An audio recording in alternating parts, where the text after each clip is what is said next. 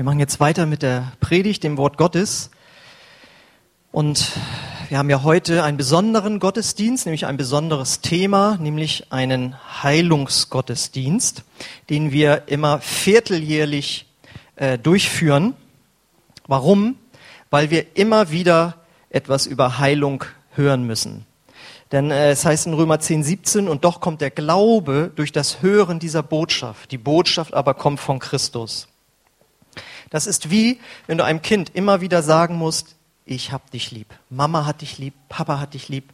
Wenn das nicht oft gesagt wird, kommt in dem Kind irgendwann das Gefühl auf, wie sehen die mich eigentlich? Ja, es kann viel ausgeglichen werden, wenn gleichzeitig viel körperliche Nähe da ist. Aber es ist schon nicht schlecht, wenn man das auch mal sagt. Dadurch wird etwas an Glaube im Herzen des Kindes aufgebaut. Und deswegen hören wir auch in Gemeinden ganz oft das Thema Gott liebt dich, weil sich immer wieder Zweifel einschleichen, ob man vielleicht bei Gott irgendwie hinten durch, durchgefallen ist. Und dadurch baut sich etwas im Herzen auf. Gott liebt mich wirklich. Und so müssen wir auch immer wieder etwas hören über Heilung, damit sich dort auch Glaube aufbaut. Jetzt ist mir aufgefallen, zu dem Thema Heilung gibt es äh, so gefühlt ungefähr so viele Meinungen, wie es Gemeinden gibt. Da hat jeder so seine ganz eigene Meinung. Und äh, hier ist es also so, in diesen Heilungsgottesdiensten gibt es grundsätzlich immer nur zwei Botschaften. Die erste Botschaft lautet, Gott will dich heilen. Das ist einfach die Botschaft. Gott will dich heilen. Wenn du es noch systematischer haben willst, ob und wann und wie und so weiter und so, dann musst du auf unsere Homepage gehen. Da gibt es eine Rubrik verschiedene Heilungspredigten, wo auch noch andere Aspekte beleuchtet werden. Aber in diesen Heilungsgottesdienst gibt es nur diese eine, Punkt eins, Gott will dich heilen. Und dann gibt es noch einen zweiten Punkt, den gibt es auch jedes Mal, der lautet, bei ausbleibender Heilung klage dich nicht an, Klage den nicht an, der für dich gebetet hat und vor allen Dingen klage Gott nicht an. Es ist keine Schande, krank zu sein und wir dürfen alle gerne zum Arzt und zum Apotheker gehen. Vielleicht treffen wir uns da mal. Aber wir ermutigen uns hier gegenseitig, dran zu bleiben an Punkt eins. Wisst ihr? Das schließt sich dann immer wieder so. Gott will dich heilen. So, und diesen Punkt, Gott will dich heilen, kann ich an mindestens 27 Bibelstellen nur aus dem Neuen Testament belegen. Wenn ich dann noch ins Alte Testament reingehe, habe ich mal Studien, also eine Arbeit gemacht über erst über 50 Bibelstellen. Und diese 27 neutestamentlichen Bibelstellen habe ich mal auf zehn Hauptpunkte verteilt, die ihr freundlicherweise hinten am Ausgang dann findet. Könnt ihr euch mit nach Hause nehmen, um das nachzuprüfen. Und da habe ich mich gefreut, wenn ich zehn Punkte habe und dieser Gottesdienst vierteljährlich ist, da habe ich zweieinhalb Jahre schon mal Stoff. Und dann fange ich wieder von vorne an, ja, weil wir das ja immer wieder hören müssen. Genau. Und ähm, wir hatten ja Anfang des Jahres den ersten Heilungsgottesdienst dieser Art und da lautete das Thema, das, oder da war der erste Punkt, den ihr auch auf diesem Zettel findet, der Beleg, dass Gott dich heilen will, weil Jesus jeden geheilt hat, der im Glauben zu ihm kam. Ich setze hiermit auch einen Preis aus.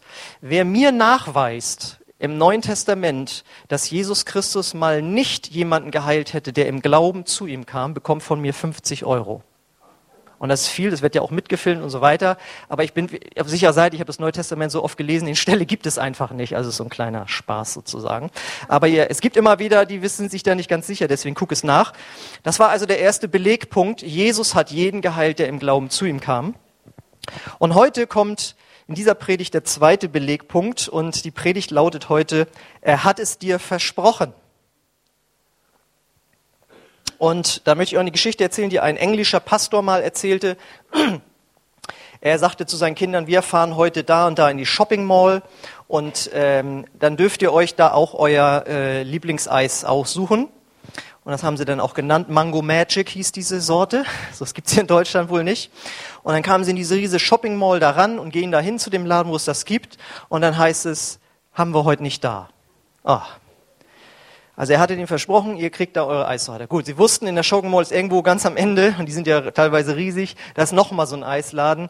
Da gehen wir dann dahin. Und dann kamen sie dann dahin. Und da konnte man nicht mit Karte bezahlen. Er hatte kein Bargeld dabei. Und er dann zu den Kindern, Leute, also wenn wir jetzt, ich muss paar andere Sachen kaufen mit Karte, der nächste Automat, da müssen wir wieder raus aus der Mall um die halbe Stadt rum und da dann erst das Bargeld holen. Also das ist viel zu aufwendig, das können wir nicht machen. Und von hinten dann, oder wo sie dann standen, sagt der kleine Sohn dann, aber Papa, du hast es doch versprochen. Und da ging es ihm durchs Herz. Da wusste er, Versprechen, sowas sollte man nicht brechen, das vergessen Kinder nicht. Also mit dem Auto um die halbe Stadt rum, Bargeld geholt, wieder rein in den Laden und Mango Magic gekauft. Aber es war eben dieser Satz, but daddy you promised. Du hast es doch versprochen. Und darin möchte ich jetzt anknüpfen, denn wir haben ja auch einen himmlischen Vater, der uns auch Dinge versprochen hat. Und die heißen nur in der Bibel nicht Versprechungen, sondern die nennen sich dort Verheißungen. Ja, so redet heute keiner mehr, deswegen sage ich heute Versprechungen.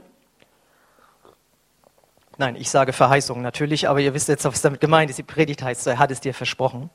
Und wir werden uns jetzt einige von diesen Verheißungen ansehen und auch die Bedingungen, die damit verknüpft sind. Und darin möchte ich belegen, dass Jesus dich heilen will, dass Gott dich heilen will. Die erste Verheißung finden wir in Johannes 16, 23. Da heißt es, wahrlich, wahrlich, ich sage euch, sagt Jesus, was ihr den Vater bitten werdet in meinem Namen, wird er euch geben. Das ist ein ganz klares Versprechen, oder? Das ist eine ganz klare Verheißung. Da kannst du sagen, Gott, du hast es versprochen, was ich bitten werde in deinem Namen, das wirst du mir geben, du hast es versprochen. Okay? Da ist aber auch eine Bedingung mit drin. Nämlich, was ihr in meinem Namen beten werdet, das wird euch der Vater geben. Das ist eine ganz klare Bedingung. Das kannst du dir vielleicht so vorstellen, wenn du zur Bank gehst und äh, sagst, ich hätte gerne eine Million Euro abgehoben, mein Name ist so und so, dann guckt der verwundert, aber guckt dann rein, er sagte, sie haben aber nur 1000 Euro auf dem Konto.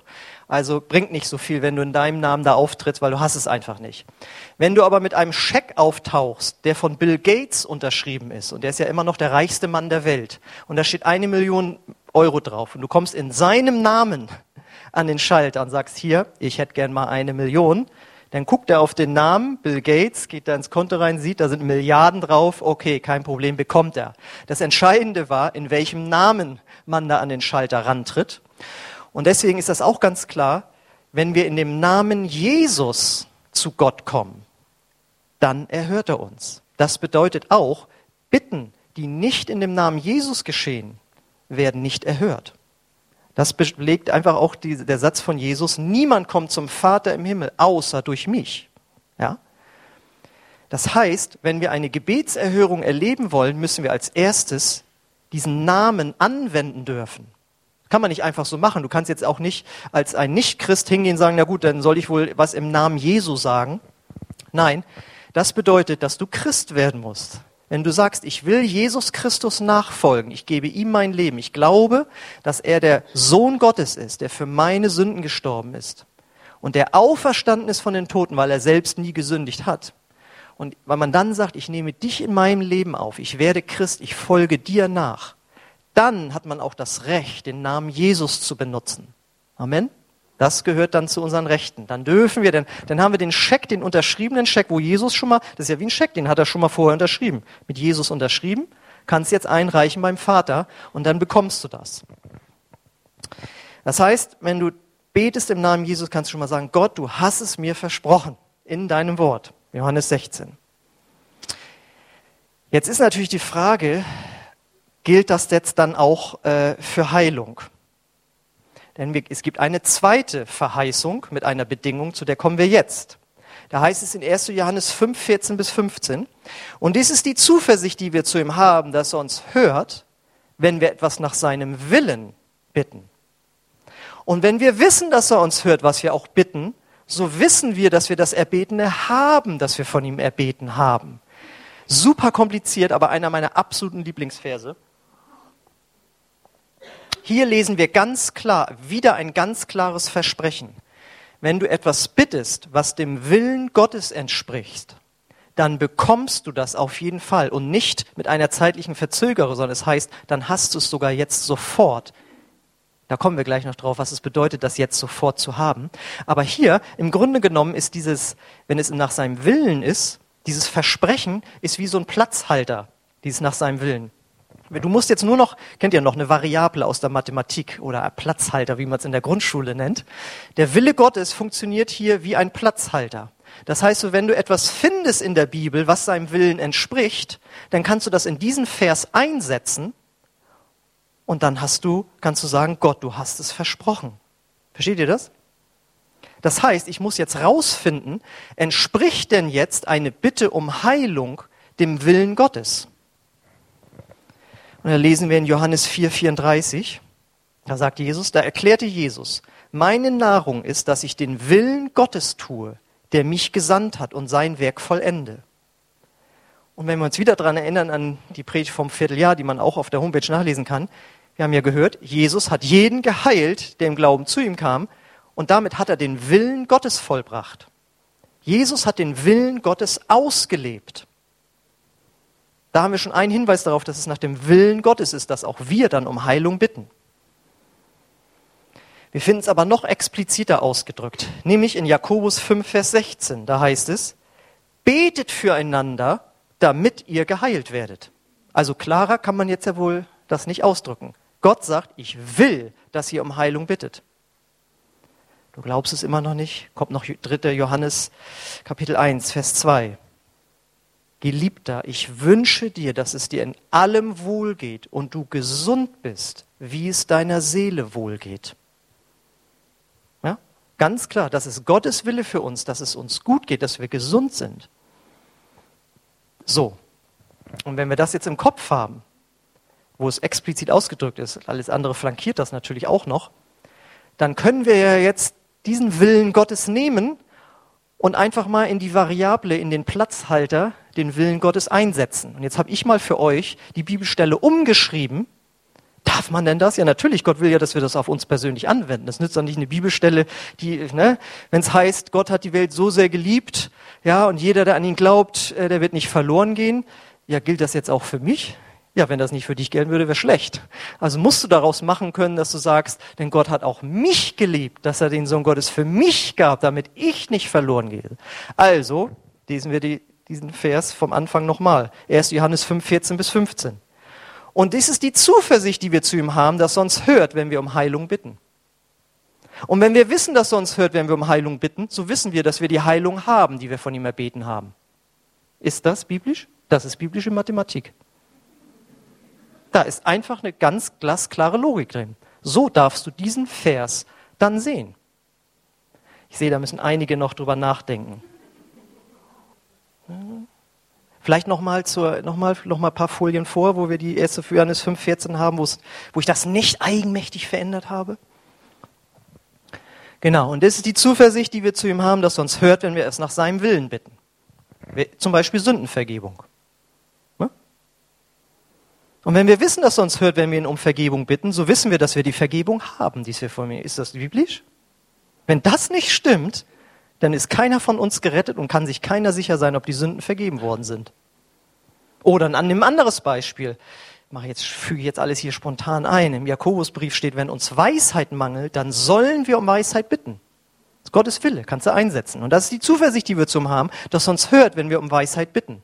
Und wenn wir wissen, dass er uns hört, wenn wir um Weisheit bitten, so wissen, dass wir die, wissen wir, dass wir die Weisheit haben, die wir von ihm erbeten haben. Okay, kannst wieder vorklicken, also gilt das für Heilung auch. Also, du kannst, wenn du diesen Vers hast, kannst du sagen, Gott, du hast es versprochen. Daddy, you promised. Ja? Okay, jetzt kommen wir zum, zur dritten Verheißung oder den dritten Versprechen und die Bedingung dazu. Da müssen wir nämlich Dinge ausräumen, die zwischen uns und Gott stehen. Da heißt es in 1. Johannes 3, 22. Und was immer wir bitten, empfangen wir von ihm. Klares Versprechen, weil wir seine Gebote halten und das vor ihm Wohlgefällige tun. Klares Versprechen, aber auch eine klare Bedingung. Das heißt jetzt nicht, wenn es jetzt um Heilung geht, dass Gott nur die Perfekten heilt. Das wäre ja, das geht nicht. Aber Gott heilt die Demütigen nämlich die, die sagen, okay Gott, ich gebe zu, diese Rückenschmerzen habe ich bekommen, weil ich mir die Lasten des Lebens selbst aufgebürdet habe und dich draußen vor sein lassen. Ich habe nichts an dich abgegeben, ich trage hier alles selbst. Vergib mir Gott und ich gebe diese Lasten jetzt an dich ab. Und wenn dann um Heilung gebetet wird, kann es sein, dass es sehr schnell auf einmal geht.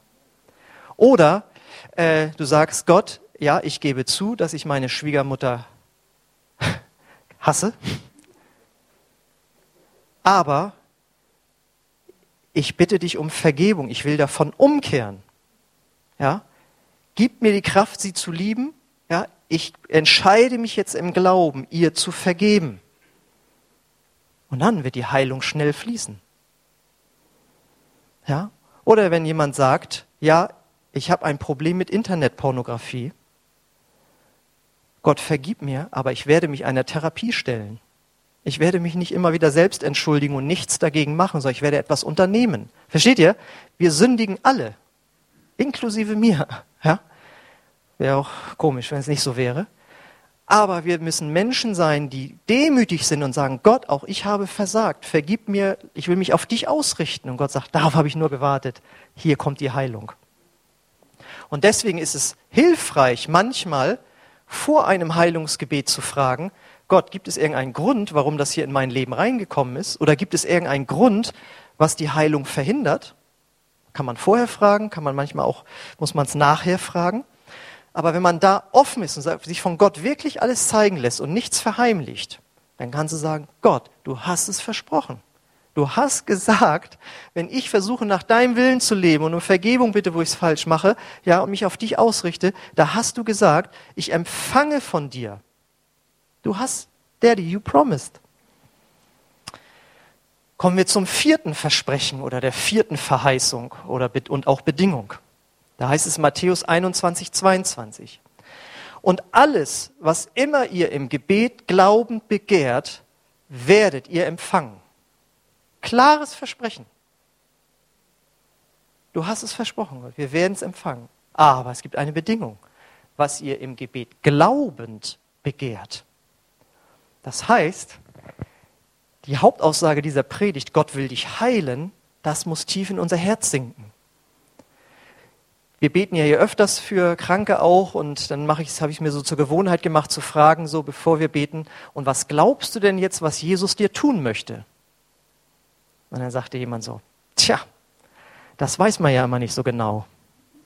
Ich so, naja, also das ist schwierig jetzt. Also äh, du solltest schon kommen mit dem Glauben, dass Gott dich jetzt heilen will. Ach so, ja. Also das ist damit gemeint. Wir sollen es glaubend begehren. Versteht ihr? Das ist kein Sechser im Lotto, was wir hier veranstalten. Ja?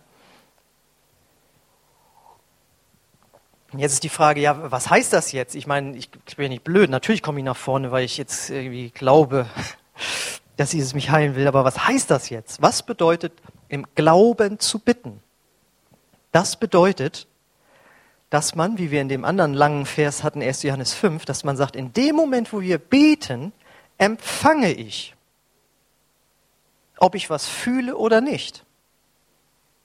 Ja, was ist denn das jetzt für eine komische Lehre? Ja, gucken wir in Markus 11, 24 ein. Wieder ein klares Versprechen. Darum sage ich euch, alles auch, was ihr betet und bittet, Glaubt, dass ihr es empfangen habt und es wird euch werden. Da kannst du so vergleichen. Wenn du in Urlaub fliegst und machst da so eine Pauschalreise oder so, sagst hier, Antalya ist ja jetzt preiswerter geworden, äh, da fliegen wir jetzt hin. Ist so, ja, wir fliegen jetzt für so wenig Geld, für die Hälfte fast in die Türkei. Da fliegst du ja auch nicht, da buchst du das ja nicht. Fliegst erstmal hin, guckst auch, ob das wirklich vier Sterne sind und ein Swimmingpool und zwei Kilometer bis zum Wasser, fliegst dann wieder zurück und sagst, jetzt, ich, jetzt glaube ich's, jetzt packen wir unsere Koffer, sondern du buchst das im Glauben, dass wenn du da ankommst, das vier Sterne ist und du das alles hast und es genauso ist, wie du vorher schon geglaubt hast. Versteht ihr? Und genauso ist es mit, wenn wir um Heilung beten. Bei uns ist halt das Ding, und das kenne ich auch von mir, wir beten jetzt und dann fühle ich schon was, ist schon was. Und wenn wir nichts spüren, dann haben wir auch keine Heilung bekommen, sagen wir. Aber Gott sagt, ich möchte, dass du betest und glaubst, dass du jetzt empfängst. Das ist, das ist ganz, ganz wichtig. Denn zwischen dem Empfang im Glauben und der sogenannten Manifestation, dass sich das wirklich fühlbar zeigt, kann manchmal ein Prozess liegen oder auch ein zeitlicher Abstand. Was ist denn das, Axel? Was ist das denn für eine komische Lehre hier? Ja, biblisch ist das. Lukas 17, 12, 14. Da haben wir ein Beispiel. Da heißt es über Jesus, als er dort in ein Dorf kam, standen in einiger Entfernung zehn Aussätzige und riefen, Jesus Meister, hab Mitleid mit uns. Und nicht nur mit den zerrissenen Kleidern, sondern weil sie aussätzig waren, sie waren krank. Also er sollte sie heilen.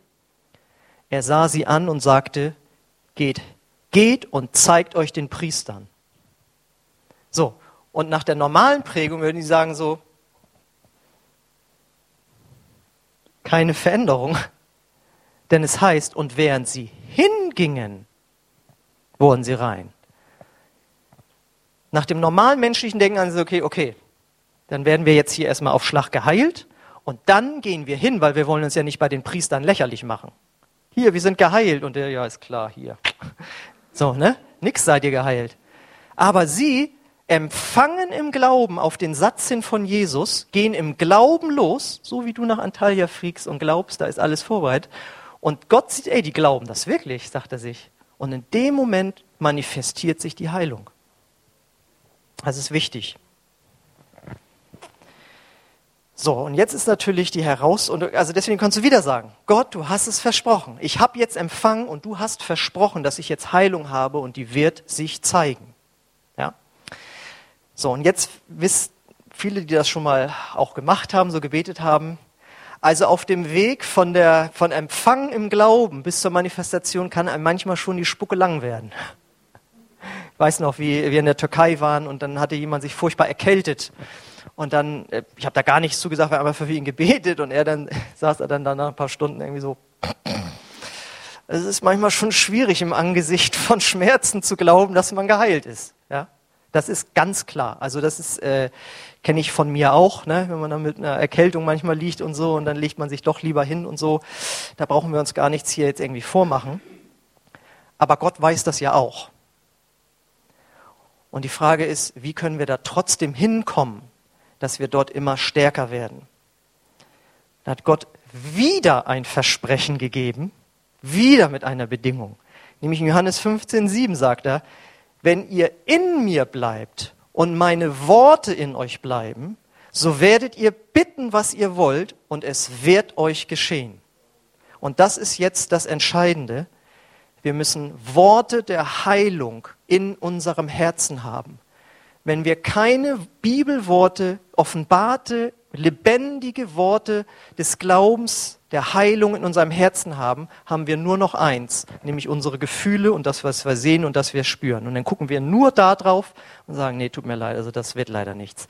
Wenn aber dein Herz überquillt von Worten der Heilung, ja, also ich, ich sag mal so, du bist also auf dem Weg nach Antalya und deine Kinder sind so furchtsam jetzt so, aber bist du sicher, dass wenn wir da ankommen, dass das ein Vier-Sterne-Hotel ist mit Bad und all diesen Sachen? Und dein Herz ist voll mit dem TUI-Katalog. Du hast die Bilder gesehen.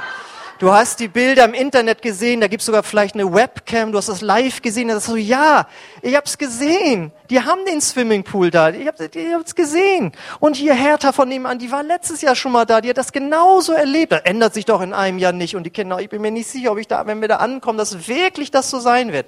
Aber dein Herz ist voll mit diesen Dingen und du sagst, Leute, bleibt ruhig, das wird so sein. Und wenn unser Herz voll ist mit diesen Heilungsversprechen, sagen wir, okay, ich spüre jetzt noch nichts, ich sehe noch nichts, aber Gottes Wort glaube ich mehr als das, was ich fühle.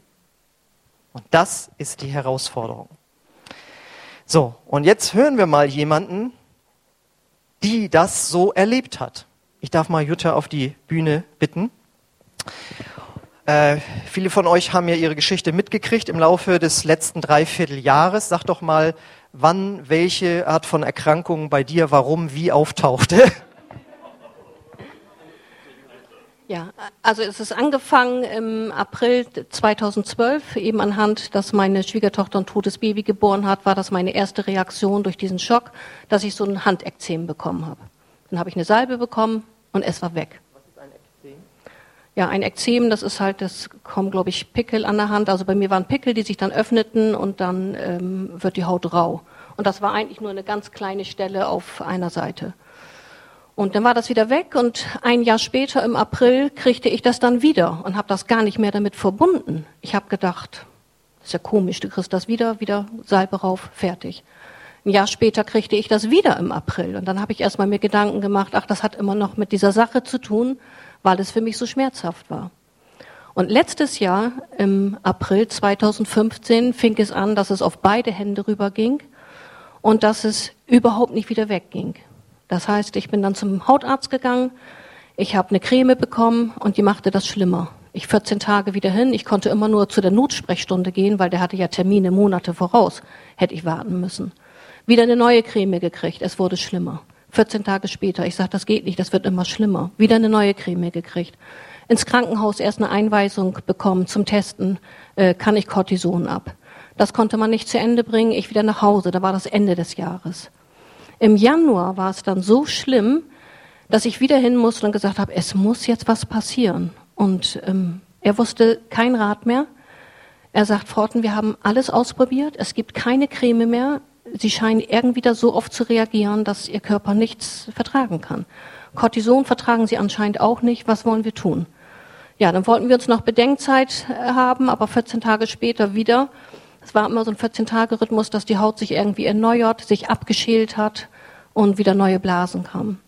Und Ende Januar war es dann soweit, dass ich meinen ersten Tag hatte, wo ich nur geheult habe. Ich habe gedacht, es geht nicht mehr. Das war dann ja schon sechs, also im April bis Januar diesen Jahres über Monate, dass die Hände kaputt waren, die wurden blutig zwischendurch und so trocken und ich konnte keine Creme nehmen. Und dann bin ich zum Arzt gegangen und äh, Dr. Gerzen kam dann her und nahm mich im Arm. Ich meine, wer Dr. Gerzen kennt, da ist man schon draußen, wenn man was gesagt hat. Also der nahm mich im Arm und hat gesagt, Frau Orten, das tut mir so leid, dass wir Ihnen nicht helfen können. Und Sie müssen wissen, das ist unheilbar. Sie werden auf sehr viele Dinge reagieren. Und wie ich dann die Tür hinter mir zu hatte, bin ich heulend wieder nach unten gegangen zu Herbert und der hat, also mein Mann, und der hat nur gedacht, was ist jetzt los? Jetzt ist jetzt geht's nicht mehr weiter. Und dann wurde das so schlimm, dass ich einen Tag später in der Klinik eingewiesen wurde, hier in Bremen, in der Hautklinik. Da bin ich 14 Tage geblieben. Ich hatte, danke Gott, kein Bett gekriegt. Die wollten mich eigentlich da behalten. Ich bin also jeden Tag wieder hin. Und dank Cortison, dann wird man so eingepackt, ist die kaputte Haut erst wieder weggegangen. Aber die ganze Haut war von innen her rot und entzündet.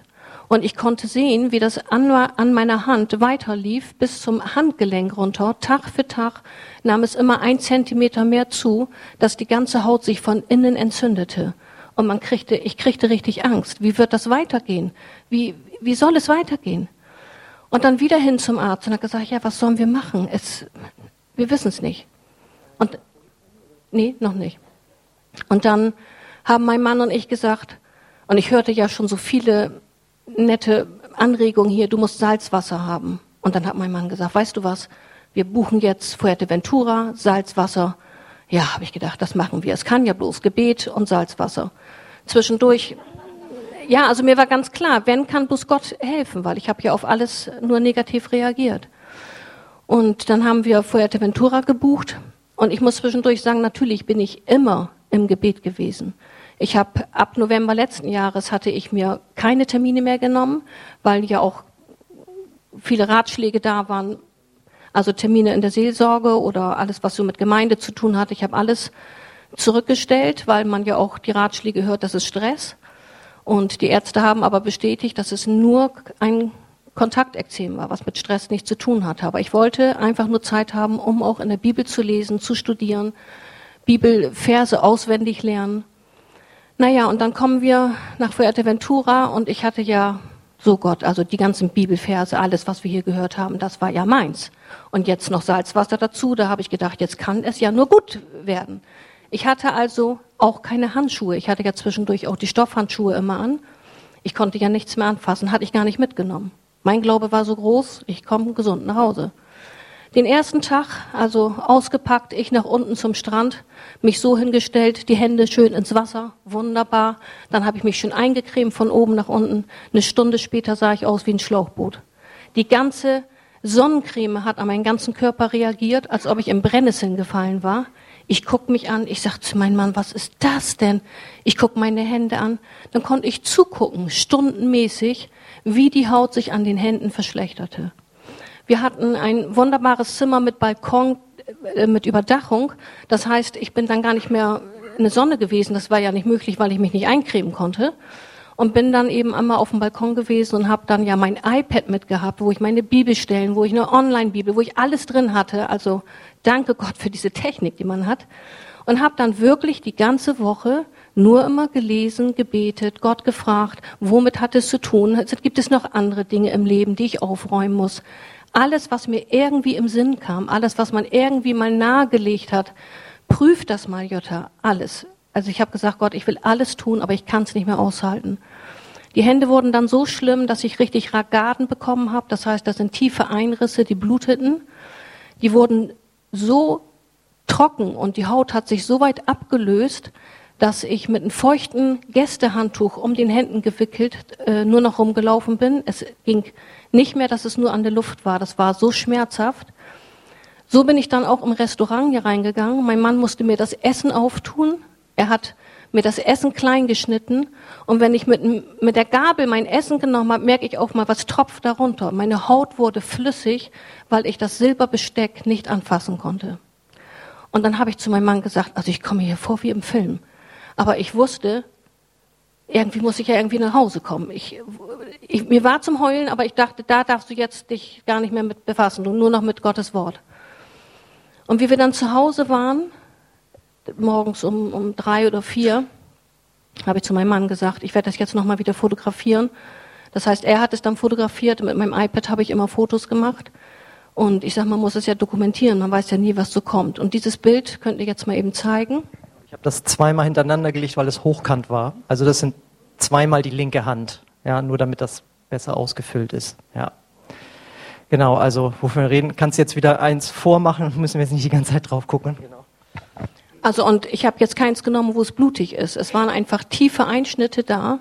Und der Arzt hat eben gesagt, äh, die Testung, die man im Krankenhaus damals gemacht hatte, das waren auf dem Rücken, habe ich das nochmal nachgezählt, auch das hatte ich fotografiert, über 100 Testungen. Und da war nur ein Streifen, wo ich nicht auf reagiert habe. Das heißt, ich hatte so 96 bis 100 Dinge, die ich nicht mehr anfassen durfte, inklusive so Mikro, wenn wir hier Abendmahl äh, verteilen, dieses Silber, alles. Vom Autoschlüssel zum Lippenstift, zum Gummi ganz besonders, also alles, was man sich denken kann. Und man hat eben zu mir gesagt, also Frau, Sie müssen sich damit abfinden, Sie werden immer Schutzhandschuhe tragen und am besten zwei. Und ich habe immer gesagt, das kann ich mir nicht vorstellen, dass Gott sowas will, dass man mit Schutzhandschuhen rumläuft. Also, aber ich war echt fertig, wie ich so nach Hause kam. Den nächsten Morgen gleich wieder zu Dr. Gerzen hin und äh, der hat mir dann mittags einen neuen Termin gegeben und hat gesagt, Frau Orten, also freuen Sie sich, Sie fahren übermorgen zur Kur, also zur Reha.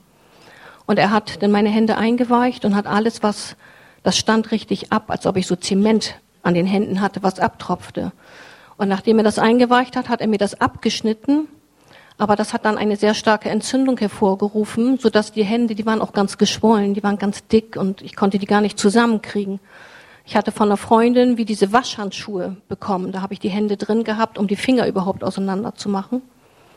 Und mein Mann und ich sind in jeder Apotheke in Niental gewesen und haben immer einmal das größte Paar Stoffhandschuhe gekriegt, weil die hatten immer nur ein paar da. Wer so große nimmt sonst keiner. Aber ich kam da einfach nicht mehr rein mit meinen Händen. Und es war so schlimm, dass eben meine Freundin ist hergekommen, die hat also gebügelt, alles für die Reha fertig gemacht, die hat gepackt. Und ich war völlig ich war, konnte nichts. Ich konnte nicht alleine zur Toilette gehen, falls sich jemand vorstellen kann, was das für ein Gefühl ist, weil ich nichts mehr anfassen konnte. Und so sollte ich zur Reha. Ich habe dann zu Inge gesagt, Inge, wir müssen einen Koffer nehmen, mehr kann ich ja überhaupt nicht bewältigen. Und wie soll es gehen? Ich konnte meine Hände überhaupt nicht bewegen. Die waren wie hart. Äh, die ganze Faust hier, die ganze Haut, die ist so hart gewesen, man sagt auch Elefantenhaut. Ich hätte da gar nicht mehr raufdrücken können. Es gab gar nicht mehr nach. Und dann hat mein Mann mich natürlich zum Zug gebracht, hat den Koffer reingetragen. Und ich hatte vorab natürlich gebucht und ich hatte ein Sechserabteil, wo ich alleine mit einem älteren Herrn drin saß. Und ich sitze im Zug und man begrüßt sich ja erst so ganz normal und er fragte dann noch, äh, darf ich mal fragen, was Sie haben? Ja, sag ich, das dürfen Sie. Und habe ihm das gezeichnet. Oh, oh, oh. Und in dem Moment bekam ich dann, wie wir das auch gestern schon gehört haben, wie so ein Gebetsgeist oder ich würde mal sagen, das hört sich so geistlich an, wie eine Salbung. Ich saß da und mir war es plötzlich egal, ob der Herr noch da ist. Ich musste einfach immer nur beten, immer nur beten. Und ich wusste in mir, es nützt nichts, Jutta, dass du die Bibelstellen auswendig lernst. Das nützt nichts, dass du die weißt. Du musst das hier, in dein Herz muss es rein. Das war mir die ganzen Monate klar, aber wie machen? Wie machen? Ja, wo ist der Schlüssel dazu? Wie soll es hier reinkommen? Und dann habe ich einfach immer nur gebetet und gesagt, ich weiß Gott, du hast gesagt, es ist schon geworden. Du bist ans Kreuz gegangen und dir ist Heilung geworden, Jutta. Und so wie Axel das immer gelehrt hat, ich habe mir Bibelstellen genommen und habe meinen Namen eingesetzt. Wahrlich, Jutta, ich sage dir, wenn du zu diesem Berg sagen wirst, hebe dich empor und wirf dich ins Meer und deinem Herzen nicht zweifeln wirst und glaubst, was du sagst, dann wird es dir werden. Ja, ist nicht so einfach, wenn man dann die Hände sieht. Und dann waren mir manchmal die Handschuhe eine Hilfe, dass ich es nicht gesehen habe weil ich Glauben entwickeln musste. Und im Zug hat Gott dann anscheinend was getan, was mir nicht bewusst war. Irgendwann musste ich dann ja raus auf Sylt und ich hatte den Schaffner gefragt, sind Sie bitte so nett und können Sie den Koffer mir runtertragen? Ich kann ihn nicht anfassen. Das hat er dann gemacht. Und dann denke ich so, jetzt musst du irgendwie den Griff anfassen, du musst ihn ja ziehen können. Und ich fasse den Griff an, ich denke so, jetzt wird's ja knacken und knistern. Und es ging. Oh, denke ich, hervorragend. Gezogen ist ein langer Bahnsteig in Sylt. Hab ein Taxi genommen, weil ich das sonst hätte gar nicht bewältigen können. Auch der Taxifahrer fragte, darf ich mal fragen, was Sie haben? Mein iPad rausgeholt, gezeigt, oh, ich bringe Ihnen den Koffer dahin, wo Sie den hinhaben wollen. Das war schon mal sehr gut.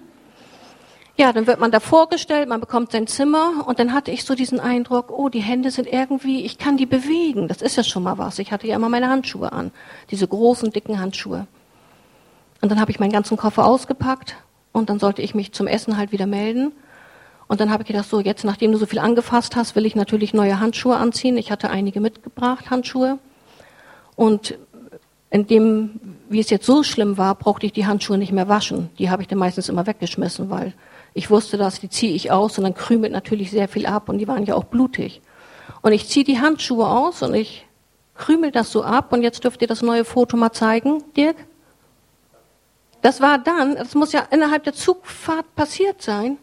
Und ich, und ich habe das da, ich war so euphorisch, ich habe das den nächsten Morgen erst fotografiert, weil ich, ich bin dann mit, ich bin dann rumgelaufen und ich habe gesagt, wollt ihr mal sehen, ich bin hier wegen Handekzem und ich habe gar nichts mehr, ne? Und, und die haben natürlich wirklich gedacht, die, die ist durchgeknallt, ne? Aber ich war sowas von, also das kann man sich nicht vorstellen. Ich habe gesagt, Gott, und ich wusste auch nicht mehr, wie es jetzt passiert war. Natürlich glaube ich an das Wort, aber das ist nicht, dass ich da irgendwie was zu beitragen konnte.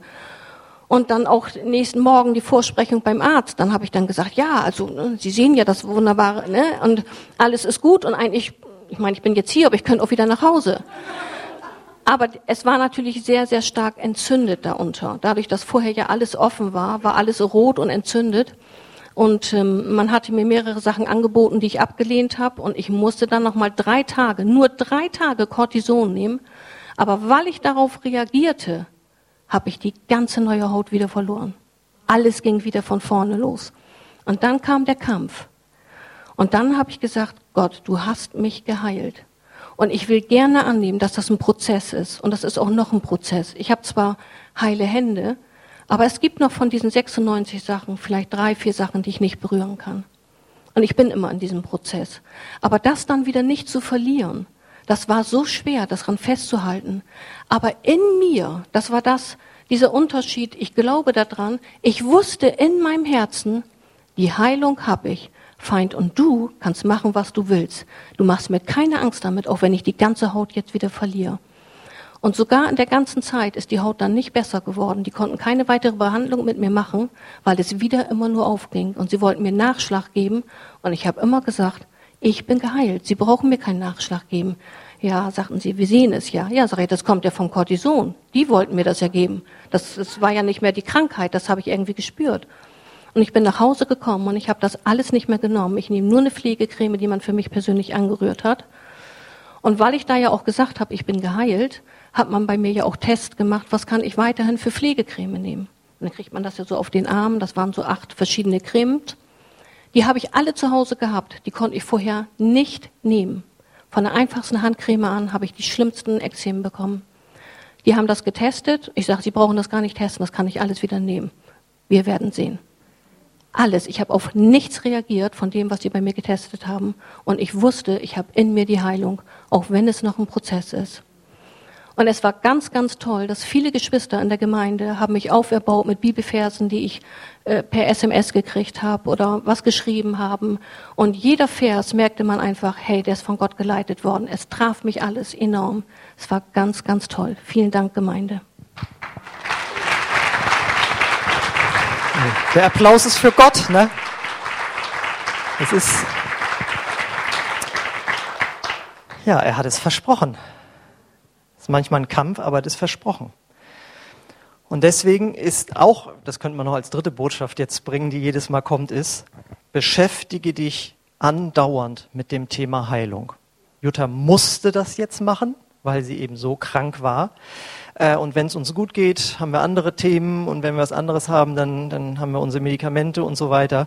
Ähm, kenne ich auch von mir. Ich habe mir jetzt angewöhnt, da wo Jürgen das mal sagte, Jürgen und Elisabeth lesen jeden Tag in dem Buch, äh, hier, das halte ich nochmal hoch als Werbemaßnahme hier, nicht für unseren äh, Büchertisch in erster Linie, sondern für eure Gesundheit. Aber der Büchertisch freut sich. Dieses Buch hier von Kenneth Hagen, nämlich Heilung durch Gottes Wort. Da sind 365 Botschaften drin für jeden Tag. Und das lese ich einfach jeden Tag in meiner stillen Zeit einfach mit, um da jeden Tag dran zu denken.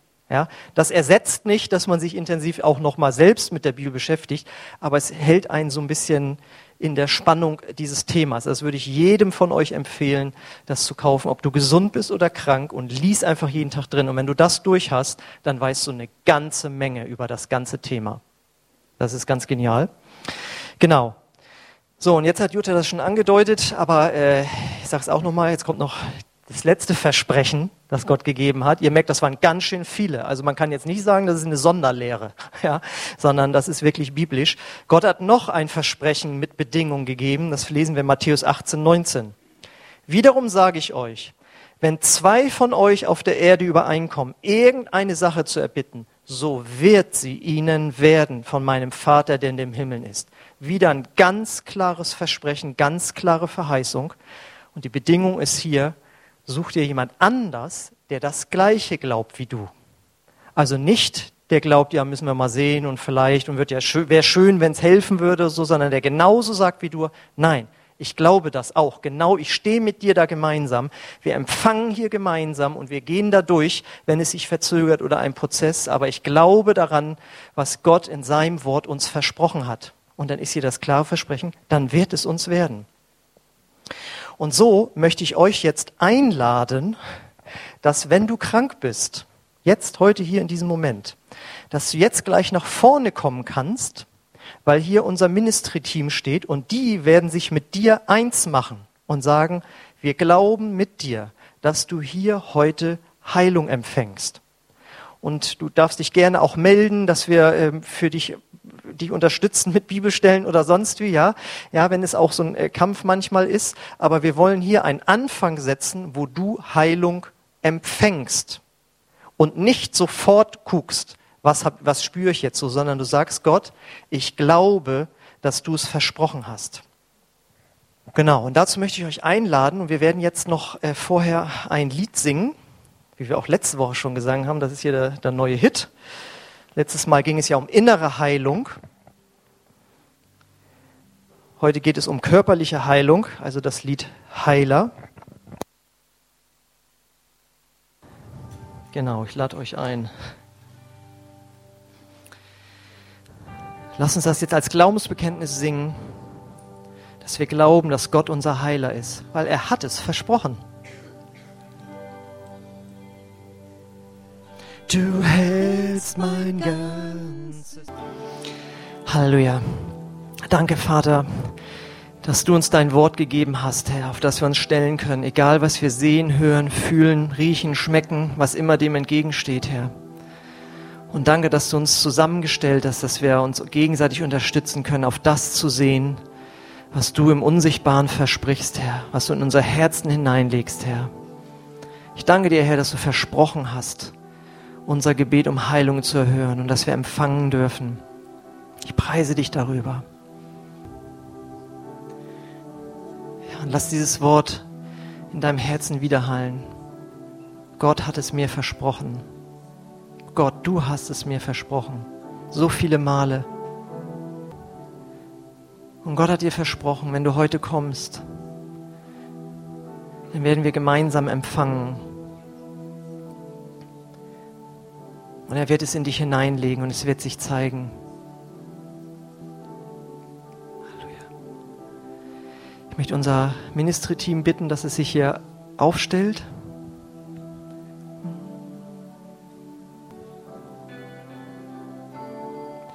Ich lade euch ein, jetzt nach vorne zu kommen.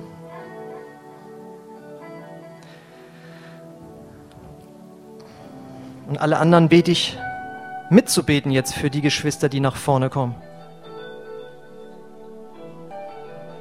Genau. Nehmt ruhig Platz hier in der ersten Reihe, dass ihr nacheinander drankommen könnt.